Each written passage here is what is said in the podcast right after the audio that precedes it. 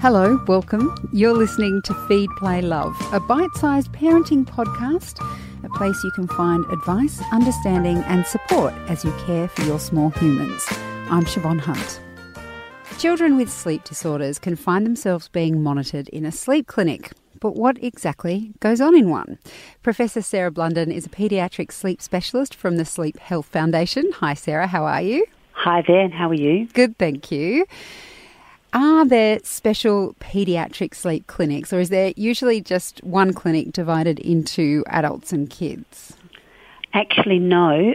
The sleep clinics uh, where children go to get sleep disorders diagnosed and treated are paediatric specialist clinics.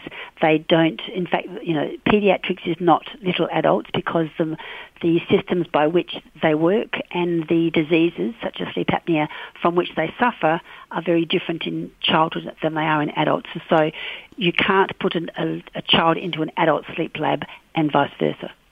Is there a standard way of mon- monitoring a child regardless of what they are in for?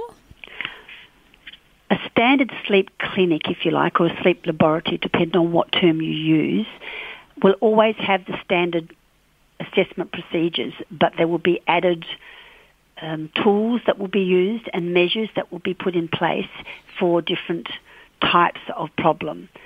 If you go into a sleep clinic and you're going to be tested for sleep apnea, for example, you will go in, a child will go in with their parent or parents they'll be uh, taken into the section of the bedroom. Um, and pediatric sleep clinics these days are, you know, are really fun.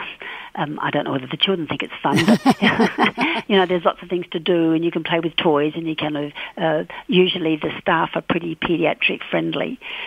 Um, so the first thing is that children need to have a, a whole range of uh, leads, if you like, electrical leads uh, placed onto their scalp. So they're, they're kind of pasted on with some special paste.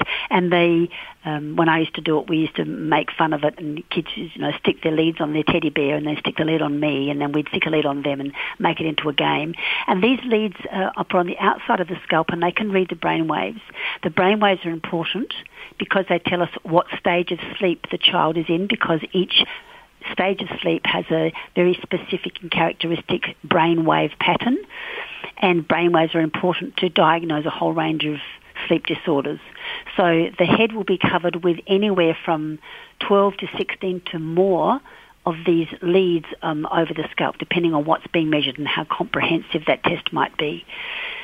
There will be a, a, little thing underneath the nose to check airflow. There will be bands around the chest and the waist to check the effort of the body, of the child's body while they're breathing. Because in some sleep disorders, the body might be breathing but the air might not be moving and that's an indication of sleep apnea. There might be leads also on the legs and on the arms to check twitching, which is another sleep disorder called periodic limb movement disorder. And there might be some other things that check for how quickly children go into different stages of sleep, which might be another sleep disorder. So standard um, are the leads to the brain and to the head and to the um, underneath the nose. There'll be an oximeter, little clippy thing on one of the fingers to check oxygen flow and, and carbon dioxide.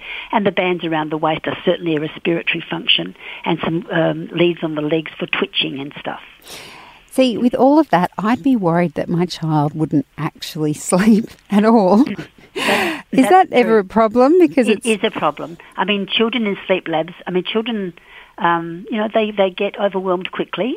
Um, some of them are great and have, and just cruise along and have a wonderful time.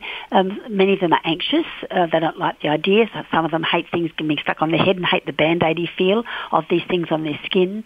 Um, and do they sleep? They do sleep. Really what we need from a sleep clinic, depending again on what we're diagnosing, is we need to have three or four hours of sleep to be able to find out whether it's what's going on.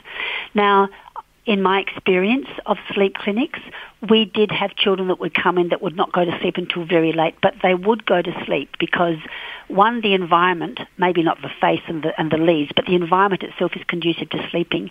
And sleep drive is pretty overwhelming, particularly when you're a child. It's very hard to fight it. When you're really, really tired, you will fall asleep. And sometimes I remember the conversations with the sleep techs and the doctor saying, we've got enough sleep here to be able to diagnose or we haven't got enough to diagnose. There is a lot of sleep clinics uh, in uh, measuring now that can happen at home, which is a much more child-friendly thing now. But you know, serious diagnostics have to happen in the clinic. And who assesses the results, or do you just take your child back to a specialist who will explain the findings? Well, that depends also what it's about. Usually, the specialist of some sort will will refer to the sleep clinic in the first place. The results will go back to that specialist. That might be a neurologist, it might be a respiratory physician, it might be a plain physician, it might even be a GP, depending on what the uh, presenting problem might be. Um, that specialist will read the sleep output and will um, the sleep techs, the sleep technicians who read the studies will be looking at the study and saying this looks like a sleep apnea, this looks like a periodic limb movement, this looks like a, um, a this or a that, and uh, it brings out the the physiology of the sleep report and the um, the specialist will look at that report and look at the, the, look at the findings and come up with his or her diagnosis from that point. So it depends on where you go um, what, to what happens. That usually the child and the, and the family have to go and visit a specialist either in the hospital or in their private rooms after the fact. Sarah, thank you so much for explaining sleep clinics to us. My pleasure. That's Professor Sarah Blunden. She's a paediatric sleep specialist from the Sleep Health Foundation. Feed, Play, Love is a babyology podcast produced by Debbie Ning and presented by me, Siobhan Hunt. We'd love to hear from you, so if you'd like to get in touch, email us at feedplaylove at theparentbrand.com.au. See you next time.